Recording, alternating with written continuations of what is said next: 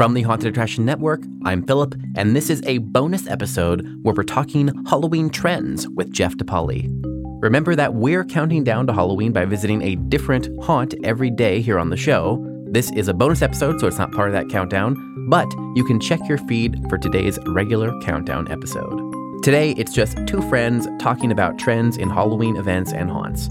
I recorded this while in the car with Jeff DePaoli, actually traveling between events. Jeff DePaoli is a producer and entertainer living in Los Angeles. Jeff hosts the Dizney Coast to Coast podcast, that's Disney with a Z, and is a writer for Attractions Magazine. Between the two of us, we get to many events, and this is a fun conversation recapping what we've seen so far this season. Enjoy! So, I thought we would start by just talking about some of the events that we have gone to this year, and maybe we can get to some trends eventually. But I think we can start with a place that you have expertise in, which is Disney. Disneyland, yes, indeed. And Disney is doing Oogie Boogie Bash at California Adventure again. For the third year, because they missed a year with the pandemic. So this is only year three. So Oogie Boogie Bash is still a new event, really. But it certainly doesn't feel like that. It feels like a full fledged event, and it has since year one, to be fair. But um, I think Oogie Boogie Bash is an amazing event. The one thing, if I had to say, is a drawback for an event like Oogie Boogie Bash, but this is just kind of innate with family events, is it doesn't change much from year to year, right? There are always small differences, but it's not like a Halloween Horror Nights or Knott's Scary Farm, where like a, a large chunk of it is new year year after year. Oogie Boogie Bash, primarily the same. Wouldn't you agree? It's so interesting because I I agree overall with that, but I kind of came to a different conclusion. Like my conclusion was that actually spoiler alert, I kind of feel like it's it's one of my favorite events and I definitely think it's probably the best Disney event from all the Disney properties that they do. And that's I think it's just it, it's a really good mix of activities. There's a lot to do, but also I think they change enough where they don't need to. Like if you look at the Magic Kingdom party, that has not changed at all in years, and they changed just enough. That's just an inherent Disneyland versus Walt Disney World thing, though, right? Mhm. Like it's a locals park versus a tourist park, which you know is always the conversation about Disneyland versus Walt Disney World. So that's not surprising. I Is it still a locals park? I mean, do they want it to be a Disneyland? locals park? whether or not they want it to be, it still is. If you continue selling Magic Keys at the amount that they are, that it is. It's a locals park. I think they're trying to transition away from that. Um, you know, I know the people involved with making it are super passionate about bringing in new things every year. I think that they. What I find really interesting is, is they truly don't need to bring in No. anything new. No, no, exactly. And that was proven this year. Yes. Where so for me, my whole thing was like, if they announce they're bringing the Sanderson sisters, Yes. that would really pique my interest in going returning to Oogie Boogie Bash this year. They didn't even need to announce any of that stuff because the event was sold out before anything new was announced, which is Yeah. honestly remarkable. And we're kind of seeing this trend just overall with these large Halloween events are selling tremendously well, it seems like. Uh, Knott's is, I think, not doing as great, but for different reasons with the whole chaperone thing. But Yeah. um, in general, I mean, God, I, not even faster than ever, like 10 times faster than ever, they Yes. sold out. Yes. Which is remarkable. And I, I know that they were shocked by that. So uh, it's kind of incredible. But yeah, they, they did bring some new, I mean, the Ernesto de la Cruz. Yes. Uh, was that a photo op or No, it- there was a trick or treat trail? Yeah, he, he was in the treat trail, and I, I think, yes, I think your overall point I definitely agree with. Like, I, they don't need to add anything new, and the fact that they continue to add new stuff, and that's very un-Disney. Like the other events, the other seasonal events, basically Disney sets them and then walks away for maybe like a decade, and Well, then yeah, comes back. I mean, how long has, has the Christmas parade been Yes. running? Uh, what's it called? the Christmas Fantasy Parade? Mhm, Uh, so many years. I mean, honestly, I think the entire length of time I've lived in LA, which has been over 15 years at this point. So,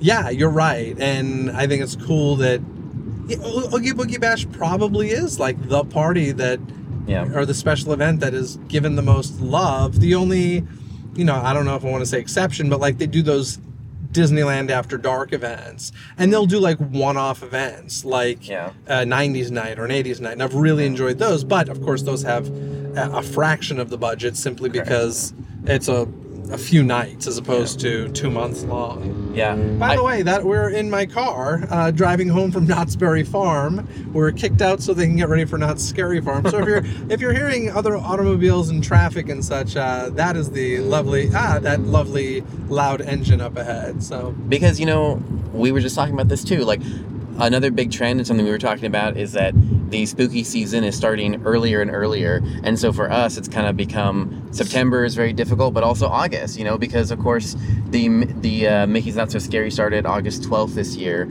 so that was you know really it's an early thing here's the thing: I reject Halloween in August, and uh, Halloween is part of my year-round life, right? But Yeah. there is a difference between you know having Halloween as part of your lifestyle versus starting the Halloween season in August. Those are two totally different things. I legitimately have zero interest in going to Mickey's Not So Scary in August. but it was the first date to sell out the august Oh, dates I'm- are the first ones to sell out I'm not surprised. Listen, Yeah. if you're visiting from out of town and you're like, hey, I'm going on a summer vacation, what? I can do Halloween? Like, you're going to do it. It doesn't surprise me that it sells well. I'm just saying, me personally, that doesn't. The idea of, I mean, it's bad enough that we sweat at these events in September and It's like October. 85, I don't need August humidity mixed into that mix Yes. in Orlando. Like, Yeah. that's just not my thing, but it sells really well. Let's face it, they would, I think, if they had the choice, they would expand Halloween in the other direction. But they can't because Christmas makes them too much money. Yeah. So the, the option is start earlier, and they do, Yeah. and this seems to be earlier and earlier and earlier every year. Same can be said, I think, for Halloween Horror Nights Orlando. yeah I don't think they've September hit. 2nd I was gonna say I don't think they've yeah. hit the August mark yet, but like they're getting earlier and earlier in September. The sweet spot for me is right in the middle of September, like September fifteenth or whatever weekend lies there. That's like the sweet spot for me. It is early enough to get the people who like really want to get Halloween stuff done, um, get it in their blood really early. But it also gives you like six weeks of celebrating. Like obviously a ton goes into these events, and to do it for just one month is probably does, wouldn't financially make sense, or we wouldn't get stuff as grand as Yeah. we do. So yeah, I don't know. August is really early for Yeah. a, a- an Halloween event. Well, so I was gonna say the reason that we're recording this in the car is because we have been very busy and our schedules are just uh, way too packed right now. We're very stretched thin to try and get all these events in because all the media nights and of course are at the early time. So it's like it's been media event after media event for all the park events which open early or and earlier. Um, and Can I, I, yeah, can I say something about media events though? I gotta give a huge round of applause to 13th Floor Entertainment Group with their media events because they do one thing that I wish they all would do. They do not have their media event on opening night. They have Yeah. it the following weekend.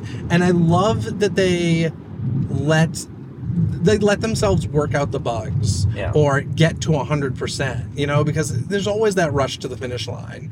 And I wish that more events would do this. I especially wished that Halloween Horror Nights Hollywood did that this year because their media night opening weekend landed the same way- weekend as D23 Expo. yep, that was And terrible. I, it would have just been smart to do it. And I'm like, your event's almost two months long. Like, yeah. Pushing it one weekend, I think would only benefit you. But so the only people I see do that is 13th floor, and uh, I applaud them for that. Yeah, yeah. I, I know several independent haunts who do do that, and I think it's something we've talked about before on the show, which is that you need to really just be aware of what all the the competition is doing, and and coordinate. Effectively, you're trying to coordinate, and you know it. Obviously, Universal is big enough to.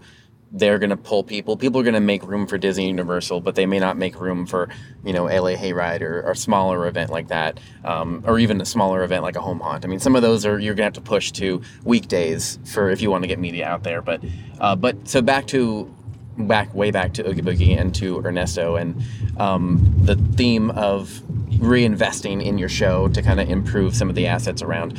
Um, this year, of course, Ernesto was one of the new three new characters. So this year they had three new characters.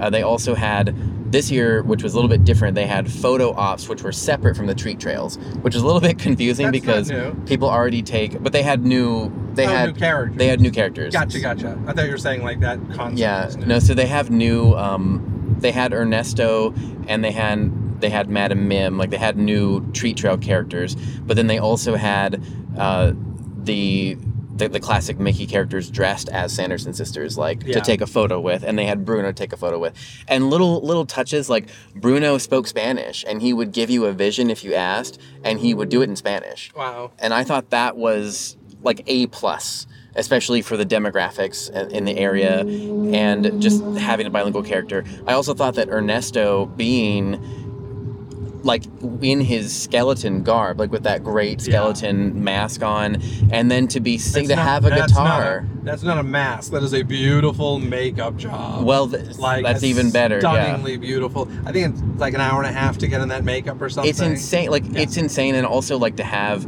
a guitar and to have him strumming it and to have him singing. Yeah. Like the live actor singing. The only tick I would give them, which is just normal, but like if you're gonna have a character that's going to play a guitar and sing, people are gonna stop. And it's it, Oh, it creates yeah. a bottleneck, which Sure. which they don't have the space for because he's not in a in a big enough space. But in terms of reinventing the event, I mean that is a lot of effort to put in to just one new character to come in when like you said they didn't need to like they could have left the original slate as is Totally. you know why it's kind of like why do that it's just going to cost them money and make them nothing And like frankly, I'm sure that they were already far enough along in the process that they really couldn't do this. But what could have stopped them from being like, "Oh, hey guys, uh, we sold out, so all that additional monetary investment we were going to put into this, Yeah. let's just shelf it for a year. Like we don't need to this year." Um, like I said, the process probably already started for making the mask, makeup, and all that stuff. But uh, very impressive how quickly they sold out. Um, I don't think anybody was expecting that. Like I certainly wasn't. Even D23 Expo this year though sold out fast, Yeah, way so- faster than ever before. The the pent up demand is real. It is really that is such an interesting point that you mentioned. It and it and I would say it's as with many things in America, it's kind of like on a like two camp type of thing where the big events have been selling out really well, the smaller events have been having a hard time. And the same same kind of held through with the pandemic. It's like if you were able to re to op- to reopen, if the independent haunts were able to reopen with guidelines in 2020, you know, then they captured more market share, and they're still kind of riding that wave. Versus people that had to close and they missed a year of market, you know, they they were kind of still suffering. Um, interestingly, I, I did receive a message from um, from the uh, Haunted Attraction Association recently, also mentioning some trends they've been noticing, and that was one of them. Is that it kind of seemed like some haunts were doing really well with up to twenty percent more ticket sales already, and others were under market where they should be. And I think that's the same thing because Mickey's Not So Scary Halloween Party has also sold out, and to my knowledge, that hasn't happened in years where they've sold out in Orlando. They, I remember, I can't remember how. Remember, they used to have the annual pass. I was going to say they yeah. started having an In annual 2019, pass or a seasonal pass, whatever they called it. Yeah, a season pass 2019 was when I remember it. Yeah, and um, and then the next year was pandemic, and Then after pandemic, they, they tried did their what did they call it? the after hours. After hours boo bash or Yeah. something. They tried an after hours party, then they went back this year to Okay. Mickey's Not So Scary. So now that I think that's an interesting topic because I honestly was very, very scared with the after hours boo bash selling so well. It sold Yes. very well. That one sold Yes. out. Yes. And I definitely feared that that might mean the end of Mickey's Not So Scary Halloween Party. Yes. Because I was, like we were just saying, why invest if you don't need to? Yes. I really thought Walt Disney World was going to take that approach. And that would have been devastating because, I mean, to me, the highlight of Mickey's Not So Scary is the Sanderson sisters Yes. Hocus Pocus villains. I agree. Spectacular. and that was not part of uh, the smaller party. And so I definitely feared that that was going to become, you know, a- a regular thing, the small party, because it sold well for more money. The Yeah. tickets were more expensive. Yeah. There were fewer people in the park, but the tickets were more expensive. So, yeah, I'm happy that that at least didn't pull through the way I thought it would. Yeah. And then also on that, I agree with you 100%. I was actually shocked. And again, it's the same argument, it's the exact same argument. I was shocked that they brought back the party, and even that this year they added like a collectible tote, which doesn't seem like a big deal, and like I, I wouldn't cry about a collectible tote, but it's a big deal to Disney fanatics. Like anything collectible at a special event is they just love it. Can I go way off topic just about collectibles for a 2nd Mhm, yeah. What is up with Universal's NFTs? Oh, dude, uh, that is something that I have we not talked about yet on the show, but like I really want to. Personally, I don't consider them like NFTs in the classic sense of like the whole blockchain, all that nonsense. Like, I feel like they're really just like a little like puzzle you can do on your smartphone and get like a little sticker. I don't think it's. I like, admittedly don't know much about it. I've just never been an NFT guy, Yeah. and I know that there are two very different camps. There are the people Yeah, who support it, and then they're like the, the haters hate it. yeah, and want nothing to do with it and are frankly offended if you offer it to them, which Yeah. it kind of seems has happened a little bit with Yeah. Universal. And it's interesting because it seems to me, I I mean, came out of left field. Yeah. well, there and also, it, yeah, it wasn't there for the first weekend. Yeah. And then also, I've heard uh, Bob Iger, you know, former Disney CEO, in interviews saying that he feels like NFTs are the future. So I'm like, it seems like these corporations want to make them a thing, but I'm not convinced that the public cares all that much. And frankly, it seems to really. Uh, dissuade some people from taking part in things. It's very interesting to me. I don't really care either way. I just don't get it. Um, but I, I found it very interesting that they popped up at, I believe, both coasts for Horror Nights, right? I think I, I, I remember it just being in Orlando, but I'm not. No, it's 100%. here. Oh, okay. Yeah, it's definitely here in Hollywood. Well, I think um,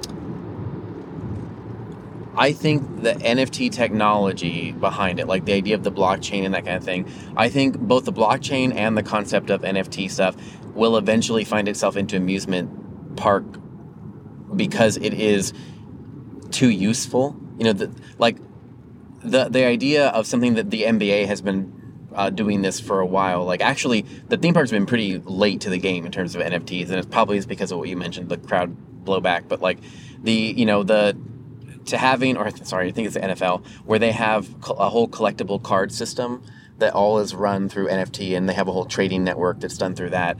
Like I think that's there's potential for that, and that could be something that Universal is testing out. Like, is there a way for them to have their own ecosystem of digital trading goods where you can trade among each other? Um, but also the whole concept of if they converted tickets over to blockchain, you know, you could more easily use them. You could put all of your season passes on blockchain. Like, there's a lot of potential that events have already been doing. A lot of events have have you know lifetime tickets you can buy that just exist on the blockchain. You could buy a lifetime ticket and then you can sell it to somebody else, and each time you sell it, they make you know a little bit of money off that sale. So there's there's a lot of like I think future potential for it in the amusement parks. It's it's a weird launching off point though because it was so random like there wasn't really it, just, it felt random to me and it feels like they just were like would people collect these if we offered them for free that's what it feels like To me, I feel like it's very. It's this might sound weird, but I compare it to 3D. I feel like every 20 years or so, the movie theaters try to convince us that 3D is cool mm. and that we want it. and they try this for a couple years, and the finally it's like, why are we investing in this? The public does not want it. They don't want to pay more to see something in 3D.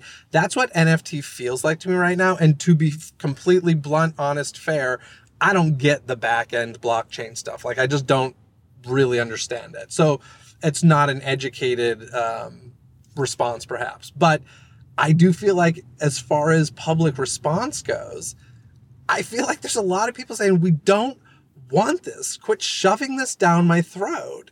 And uh, we'll see. I mean, corporations have a lot of money, so they Yeah. can spend a lot of money to try and convince you that you want it. But I feel like 3D has never, we've never been convinced of it, no matter how much money the industry puts into it. Is that just way off, or does that make sense? Um, I think this is. I, I, I think the point about 3D tracks, but I think fundamentally this is a different approach because 3D is more like 3D for like a, a theater or like it, it's locked into a particular. I feel like it's more locked into a particular use case. I think that the, the problem with the, the blockchain and the whole concept of NFTs is they're going to become way more ubiquitous.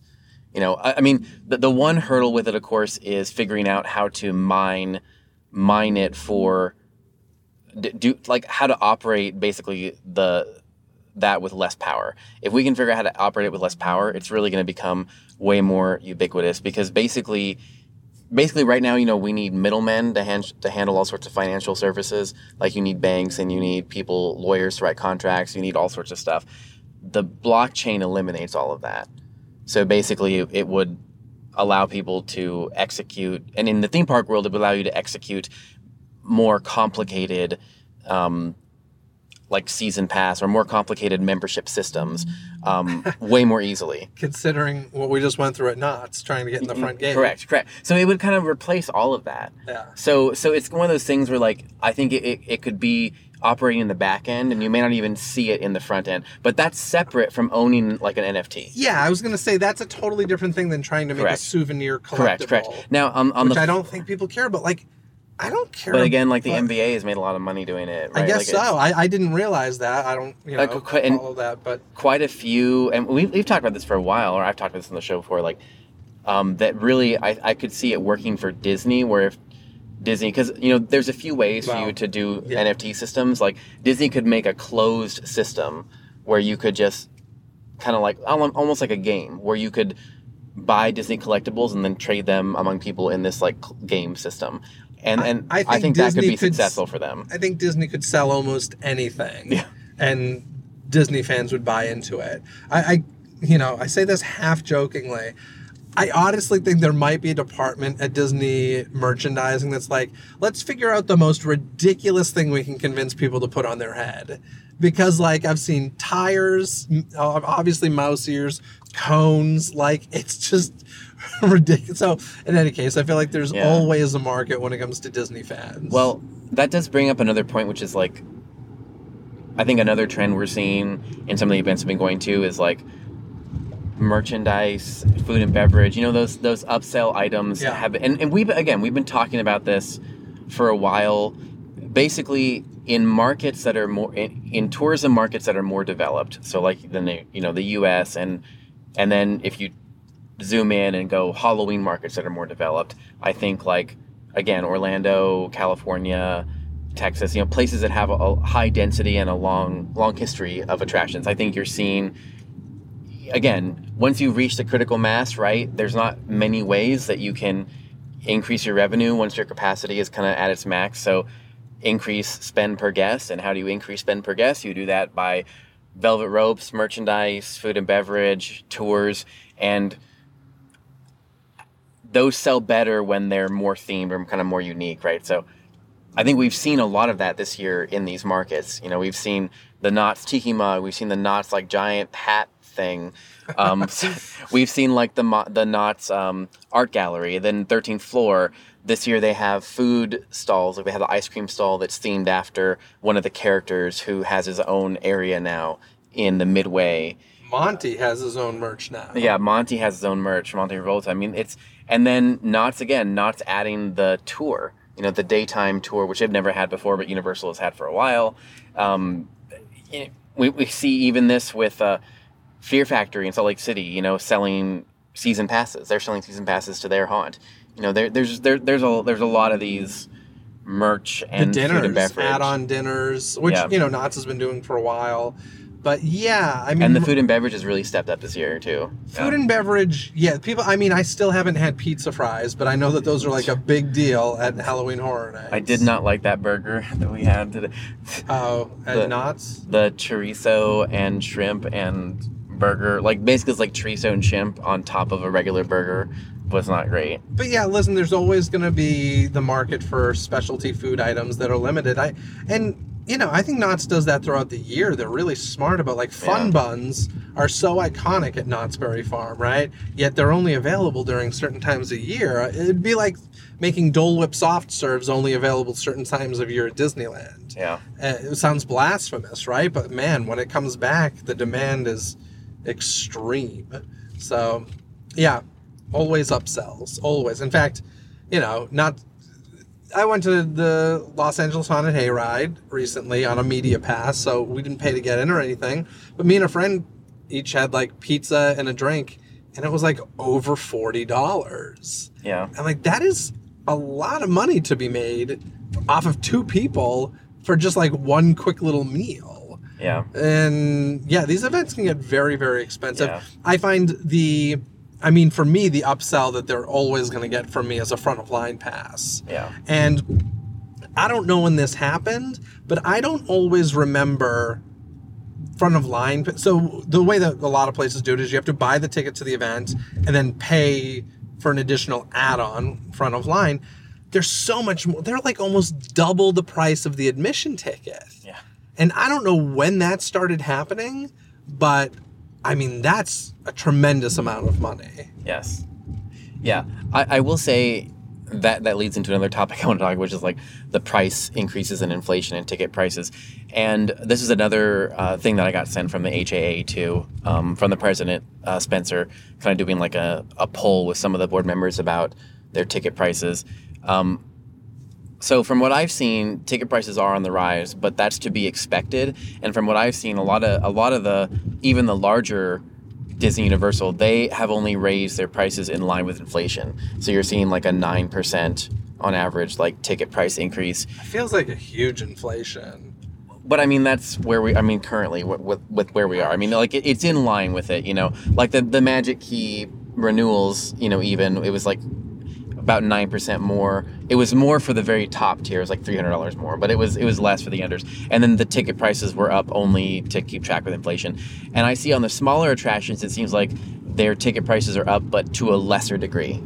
You know, maybe just a few dollars or a few percentage points, depending on the different markets that you're in. But so overall, it seems like higher prices, but not crazy prices. But what I have seen is the crazy prices seem to be on like the velvet ropes. Yeah. So like you just mentioned. So like maybe they're Odds only through the roof this Yes. year, right? yeah. Yeah, and I, and I've heard a few things from people off the record of basically that those tickets sold too well, and so they need to throttle them using price to kind of reduce that because they're it's just too much. Uh huh. Yeah, so um, Yeah, that's that's a way to sell less for sure. But but even still, especially when it comes to Disney, I feel like it's always like, we'll charge more and there'll be less demand, and it's just like, no, it will Yeah. sell out. yeah. Um, and you know, Oogie Boogie is considerably more than it used to be, and everything is. Everything is a lot more than it used to be, but it's like you said, for the bigger events, it doesn't seem to hinder at all. So Yeah, to, to throw some other data points just for listeners to have smaller attractions, you know, when we did the research, when we did our uh, benchmark research report with the Haunted Attraction Association, a lot of independent haunts don't offer a front of line, you know, but the ones that do charge maybe only 20% on top of the general admission. And really, I mean, you could look at if you're already offering that, depending on how your sales are with it, you could look at making that twice the ticket price instead of 20%. You know, that's that's what we're talking about. Like we're talking about literally like double the price of admission for front of line. Like that's that's what we're talking. And um so it's a significant well, markup. You know what's interesting is I find that, and I don't feel like this was always the case, but like a lot of places aren't just having front of line passes now; They They're having access, multiple. yeah. Uh, even you know, if you talk about uh, Halloween Horror Nights, there's the regular ticket, general admission, then there's the front of line, and then there's the RIP tour. Yeah. But even something smaller, uh, like 13th floor, they have their regular ticket, they have their VIP, and then they have their platinum. And that's something that I feel is kind of unique for, not that 13th floor is small, but it's not universal, you know? Um, that's kind of unique, I feel like, and clearly there's that demand for there's the demand for uh, creating a class system at these places, Yeah. which I'm not personally a fan of, but I'd be lying if I said I didn't take advantage of front of line because I am the type of person that like for something like a Disneyland with a Lightning Lane or a Genie Plus, I'm adamantly against it because I just think it's the wrong way to do it. But it's also something that's there year round. You can go, you know, if you're lucky, you can go when you want, sort of thing. Um, but like Halloween events are so temporary that I'm like, I'm having one shot at this. This is a very busy time of year for me, and I'm gonna d- do it all. So it's either do it or don't. Like Yeah. do it all or don't. So I um I don't know. It's very it's interesting how many different levels, and I feel like that's just going to continue. Right. Right Yeah. now, I feel like three is kind of normal. I wouldn't be surprised if there's a fourth level in a couple years that'll you know, get you even more. Yeah, I will have to watch that to see where they go and how much. And again, I think that's a that's a market thing because we see that expanding in these big theme park markets, but it's not expanding as much in markets that don't have the as much competition. And again, it's it's it's a it's the guest training thing. It's like do guests expect that there's going to be a front of line thing? In a, in a lot of markets, there isn't. So it's kind of hard to like get them used to that because they, they don't know if there's not a theme park in the area. They they have no reference point and then they get upset. Do you think that these events are oversold so that those front of line passes become more and more appealing? Because a two hour line for a maze No, no, no. is an extremely long line. Yeah, I can tell you from our research that the haunts do not do that. In fact, most haunts, uh, fr- from our research, would prefer to have a consistent show for all of their guests. And so they would kind of prefer the time ticketing thing. The problem comes in where, as we know, everybody like wants to go to a haunt want to go everyone wants to go to a haunted house in like the third weekend the third saturday in october at 8 p.m Yeah. Like everybody. And so Yeah. it- that that's that is that is the challenge. So it's kind of like um, in order to the first try is to try like time ticketing to kind of alleviate that. But but if they can't do time ticketing or if it doesn't quite function that way then you can try the front of line because like you said that there are some guests who are willing to pay for it because they can't come back or they can't do a different time or they're traveling or whatever. So it's more for that reason. It's really it's not they would prefer their their show to be a consistent show and to get people through Yeah. I guess the, the best they can do right now is a tiered ticketing system. yeah or like time ticketing where they get slots or tiers uh, like demand where, where demand dictates price basically You know what I always find so interesting is the option to buy a front of line pass partway through the night. Yeah. If they haven't sold out, like, Yeah. hey, it's 11 p.m. Buy a Yeah. front of line pass, you know, at a does that, discount. yeah. yeah. And I always find that kind of funny is the wrong word, but I, I've never taken advantage of that personally. Yeah. Um, but I, I can definitely imagine like partway through the night being like, okay, I am done waiting in line. Yeah. Let's see what this, this costs and just doing it, you know? we um we talked earlier about how Disney reinvested in Oogie Boogie, and you know, we can compare that with Mickey's Not So Scary, where they're really they brought it back, but there wasn't much changes besides a tote. But I didn't want to not mention that Universal also reinvested this year, and they they reinvest every year. I was gonna say of they course. do every year. They like- do every year, but this year they redid the Lagoon Show in Orlando, Yeah. and you know, just they also changed the the the amount of fire I would say in uh, Nightmare Fuel. I wanted to mention the projection show. I haven't seen it yet this year. I'm going in a Yeah. couple weeks to Orlando, but like they kind of have to. They've done that to themselves because their Lagoon show, from what I remember last year, was very specific to Jack, who was an icon for the year. Yeah. So when they make shows so specific to that year's theme, they're requiring themselves to do a sh- different show every year. They could make a generic Halloween Horror Night show, and that would be fine. I'm sure people would be okay with that. Exactly. But I I love that they choose not to do that. But like, if anybody, let's say a year came up where like, listen, we really don't have the budget to change this show. It's like, well, we either have to because it's so specific to last year's theme, or we don't have a lagoon show. Like those are the two options. And I it'll be interesting to see if they ever do decide to make something perhaps a bit more generic where they could add a tag on the beginning and end specific to that year's theme or something like that. But they didn't do that, so good on them. Yeah, I th- think it might be possible to take this year's show and tag it, but I don't think they will because it, it's too seeped in in the like in this in the retro Halloween kind of theme this year. But um, but yeah, the anyway, yes, I did want to mention just that other people have invested too. It wasn't just that, and I do also kind of think that I don't. Earlier, I, I know you mentioned kind of the investment from Knott's also, and and and you know changing the shows out. I feel like um, just to be clear, Knott's only changes two of their mazes. Yeah. They don't redo the whole thing versus Universal, who will redo everything, and versus Disney, who changes. I don't know what percentage of Oogie, but Disney changes a little bit of Oogie, but not not most of the event of Oogie stays the same. They just added, they swapped out characters, and then Knott's only swapped out two mazes. That's Now is that low? For me, that feels like that's, That's a low, low. number. That's for, low. for Knott's. Okay, low. because that was the thing I was going to ask. I was like, in the past, I feel like there used to be more new. Like half of the event would be new at Knott's each year, and this year, like you said, it's only two, which is what 10, 20 percent, ten percent of the mazes. yeah. There's Um, nine nine mazes. Okay, so, um, yeah, so I feel like that's something that's different. I think you know everybody's watching their budgets and stuff, but two does feel like a low number for Knott's. Yeah. it- and I think the bigger problem is how much they don't invest in their returning mazes. Yeah. And I think that's my biggest complaint with them is because there are phenomenal mazes. I mean, some of my favorite mazes are Dark Ride and Pumpkin Eater. Yeah. And doing both of them this year, I was like, you know what, it's time to retire them. But it wasn't because they're not good mazes. It's because they weren't upkept well. And that's disappointing because those I feel like could keep on running. Like Yeah. they're fantastic mazes in my opinion. So um, yeah, that's unfortunate, but I think everybody's tightening their belts. Uh, Well, maybe. I I think that was kind of the, the the overall the larger trend is like who needs to tighten their belts and who is and who isn't and why and what the approach is.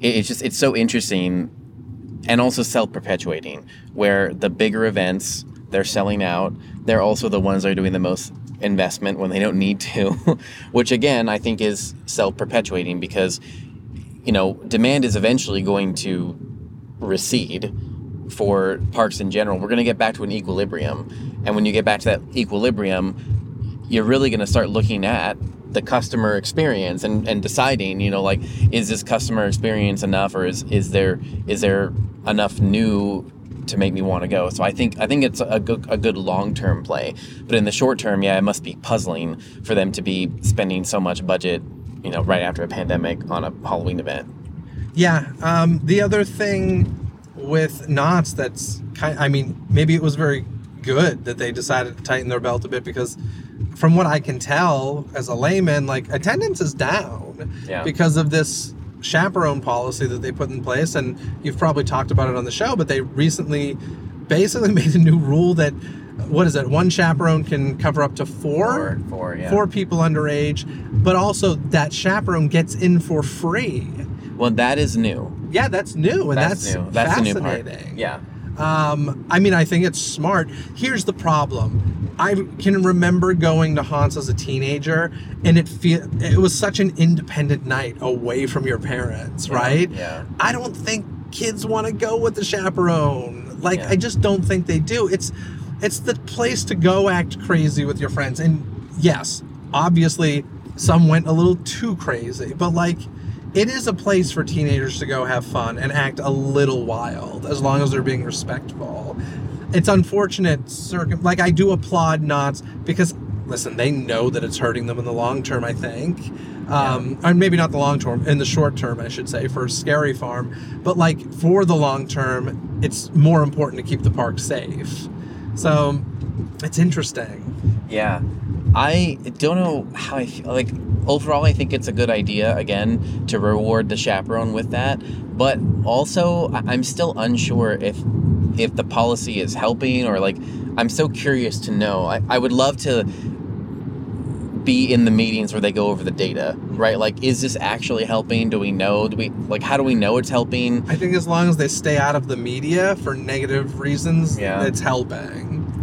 But like, you know, we, we talked about on the show previously how, you know, the reason behind the chaperone policy really is, is so that they have someone to sue. Like they need Yeah. somebody to pin legal blame on, and you can't blame blame on a teenager. So you need somebody who's old enough. And it's like, I don't really know that. I mean, like four kids is a lot of kids to chaperone, Sure. and I'm just, I, I don't know. I, I'm just, I'm not sure it's gonna. But I do think they need to be rewarded. It's like a designated driver incentive program, Yeah, yeah, yeah. basically. Yeah. It's a good comparison. Yeah, and I think that that, that is a it is a good incentive because honestly I was thinking about this too. I was like, man, I would not want to go with four kids and and like be Oh. legally responsible for what they did at Scary. Can you imagine? Like, Yeah. oh my, that would terrify me. that yeah that I mean you better be the parent, right? Like this isn't- then, you're not gonna have four kids. It's like you and Listen, your my parents kid. dealt with five kids all the My time, God. so you know people do it. But uh, yeah, it's That'd be a- so stressful. Like I'm stressed just thinking about having to chaperone like well, I- four kids. But I guess that's kind of what they want, right? They want the chaperone so stressed to the point that's like, you better behave, or else there will be hell to pay. You know, like you want to put, put that fear into, into them. Um, I, you know, it's it's unfortunate, but uh, the, I only went to Knott's one night, but it definitely had a different vibe. I think that one night. yeah, yeah, different. How I, I was busy trying to record stuff. I wasn't really. I mean, it was way quieter than I've Mm, ever seen an opening night at Knott's. yeah. way quieter. Like the only things that had long lines were the two new mazes. A lot of the others were like five to fifteen minute walk-ons. Yeah. And there aren't a lot of mazes. Nine is a low number for Knott's, right? Yeah. So Well, and then meanwhile, at Universal, right, your lines are averaging over an hour for everything. yeah. So, uh, you know, I, I, it felt different to me, and it definitely seemed like an older crowd. And I think you know, repeat visitors are probably younger. They have more time to do that sort of thing. But I, I don't think they want to go with the chaperone. Like, I think that's what it really comes down to. I, I think if I were that age, I'd be like, I'm gonna go to horror nights just so I can be alone with my friends. Yes. And I'm I wasn't I'm not even a wild child. Like I was a very normal kid. Yeah. Uh, it's just different. It's just different it's when you're with your parents. different. It's different. It's like when you hit that age where you can go trick or treating alone and not have your chaperone parent with you. It's like it's a different night. Uh, and I think people want that release. So yeah, I think it's a. there- I think Knott's is stuck between a rock and a hard place, unfortunately. Wow, that's a great segue into the next kind of trend I think we've seen. Again, probably at Knott's is also the staffing. Ah, yes. Oh my God. this this is honestly this is everywhere though. This isn't a Knott's thing. Yes. Everything I've experienced, character numbers just feel down. I'll walk through a maze and say, "Where are the people? Where's like, where are the characters? Why is this effect not going off? You know, oh, because there's no puppeteer for that or whatever." Uh, it, but this is not a new problem, right? This has been a problem for a while. There is so many Halloween opportunities in Southern California for performers that like frankly the one that's going to pay the most and or be closest to wherever the performer lives is the one that's going to win out. And you know, I can understand that, but unfortunately, yeah, across the board I feel like numbers have been low for performers.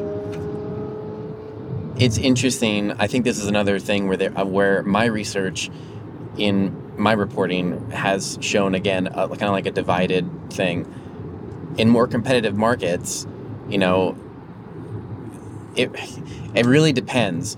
Um, some of the smaller markets are having a, an easier time getting performers, but a harder time getting concession and ticket staff Oh, because interesting. because well, I mean, what they think it is is because the there are less performing jobs in a smaller market, but you know, in a smaller market, there's still Target and Starbucks and Amazon. Mhm. So it's kind of pulling. So it really depends on the genre of job, right? But in these bigger markets, I think there's just so many performers needed for seasonal entertainment that's like there's still just not enough, you know, in this area. So I, I I mean because it is hard work. yeah, It is really hard work.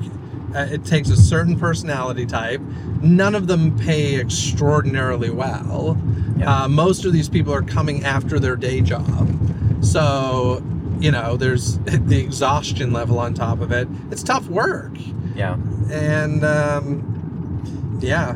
Yeah, I was gonna say I think that we several of the the houses that we went to last night for Hayride uh, were missing A lot. we're missing cast, but then also I we had to go through Origins at Knott's three times to catch the Green Witch, Oh, wow. like three times. wow. So we, I mean, we went through twice, and she wasn't there, and we were like, we really need you need to see the Green Witch because she's like, it's her maze. I mean, that's you know, and the final scene of Origins is her on a, a bungee, a pulley, yeah. you know, kind of jumping over the audience, and that's that's a a fantastic moment to end the show on, and we were like, we need we need that in the video, so we had to keep going back, um, waiting for. So I, my guess was they only had one, and then she was just you, you know because whenever you're in a again performing jobs, you know, if you're a face character versus if you're a stilt walker, if you're a stunt role, right? yeah, stunt roles are really rigorous in the amounts of break time they need. Yeah. And they get paid more, so Yeah. it wouldn't be unlikely that they just wanted to hire less. I, I don't know if that's the case at all. Maybe they couldn't fill the role for some other reason, but yeah, it's it's always disappointing, especially when most people are only getting to go through these mazes one time. And yeah, I think we've all been in those situations where you're in a maze and the group in front of you is getting every scare. Yeah. And you're just like you walk out feeling you know, like Yeah, you didn't get your money's worth, but you're not going to wait in a two hour line or a one hour line again. And, or, you know, in the case of Halloween Horror Nights, your front of line only gets you in once. Yeah. You know, you can't do that more than once. So it, it's kind of an inherent problem with haunted houses. Yeah, it has that. The, the, the nice way of looking at, at that is well every time you go through it's a different experience Yeah. true but i only get to go through once usually so Well, so something you just said is really interesting. I think this is also another topic we want to talk about. The concept of the line being so long, it's like discouraging. When we when I interviewed Chris Stafford for from 13th floor, he talked about they're they're trying to solve that with their new Shaqtoberfest event. yeah He kind of described it as a deconstructed haunted house, where instead of having a line of two hours for a longer experience, you maybe you have a a shorter, like a, a minute long scary experience, but the line is much shorter, and then you've taken a lot of the actors and scary components and put them in like more of a free roaming, basically like a, a big scare zone that also has pieces of the haunted house. So really like a deconstructed haunted house to try and alleviate that kind of thing and also try and make it where you can choose how scary you want it to be. Like you still want to see scare actors, but you don't want to have to go through a hour line for origins. Yeah, I, I think that's interesting. It'll be interesting to see how it works out. I think, honestly, I think Shaqtoberfest is the most like buzzed about thing in Southern Yeah. California, just because nobody knows what it is, and it sounds so weird, right? Yeah. Like nobody associates minions. nobody associates Shaq with Halloween, so it's gonna be interesting to see how it is. I know they've invested a lot in it. I think uh, actually I was talking to Chris last night, and he said it's like the biggest scale ground up build that 13th floor's ever done Yeah. and you know that's a i know that he's been in you know he doesn't live out here yet he's been in long beach for well over a month at this point um, focused on Shaqtoberfest and his other socal stuff but you know Shaqtoberfest they're investing a lot and it'll be really interesting to see what it ends up being Okay, well, we're about to our next destination, so I think it's a good place to wrap up. Jeff, any final thoughts? well can i make a plug on something real Yes, please do. All right, we were talking about Oogie Boogie Bash earlier in the conversation. Uh, I really, really do love Oogie Boogie Bash, and I am excited to say that for the first time ever, I have gotten uh, cooperation from Walt Disney Imagineering and some of the folks who created Oogie Boogie Bash, and we're getting together for a live panel on Sunday, October 9th at 3 p.m. in Santa Ana, California at the Frida Cinema to talk about the creation of Oogie Boogie Bash. This is with uh, three of the folks who you know, we got the show director, we got a producer, and we got the lighting and projection projection designer coming, and uh, we're going to talk about the creation of that, and then we're going to follow it up with a screening of Tim Burton's The Nightmare Before Christmas on the big screen. I'm sure many people out there have actually never seen it on the big screen, and I'm really excited for it. Tickets are on sale at the Frida F R I D A cinema.org Sunday, October 9th. 3 p.m. We did it in the afternoon for a couple reasons. Number one, some of the kids enjoy it. It's a good event for kids. Kids love the Nightmare Before Christmas. But also, if you do have a haunt or Halloween event you want to go to that evening, this is something you can do before that, even. So, uh, hopefully, some of you can make it. It's going to be a lot of fun. And it's about seven miles from Disneyland. So, not too far from, uh, you know, exactly what we're talking about. Once again, thefridacinema.org. Today's episode was produced and edited by me, Philip Hernandez, with post production by David Swope and original music composed by Chris Thomas. We're counting down to Halloween with daily podcasts, videos, and events in our 61 day Hauntathon. Follow along at the link in our show notes. Our Hauntathon is made possible through generous support from Gantom Lighting and Controls. Gantom illuminates attractions worldwide with the world's smallest intelligent spotlights. See what you're missing with a free demo Sign up at gantom.com slash demo. That's gantom.com slash demo. Our Hauntathon team includes Daryl Plunkey, Emily Louise Rua, Megan Spells, Gavin Burns, and Omni Adventures. Our partners for this year's Hauntathon include Sharp Productions, HorrorBuzz.com, ScareTrack, TheScareFactor.com, and Hauntopic Radio. The best way you can support us this Halloween season is by sharing our Hauntathon with someone you think will enjoy it. And to follow along to our Hauntathon, sign up for our weekly newsletter at hauntedattractionnetwork.com. We'll catch you back here tomorrow and every day until Halloween. This is a Haunted Attraction Network production.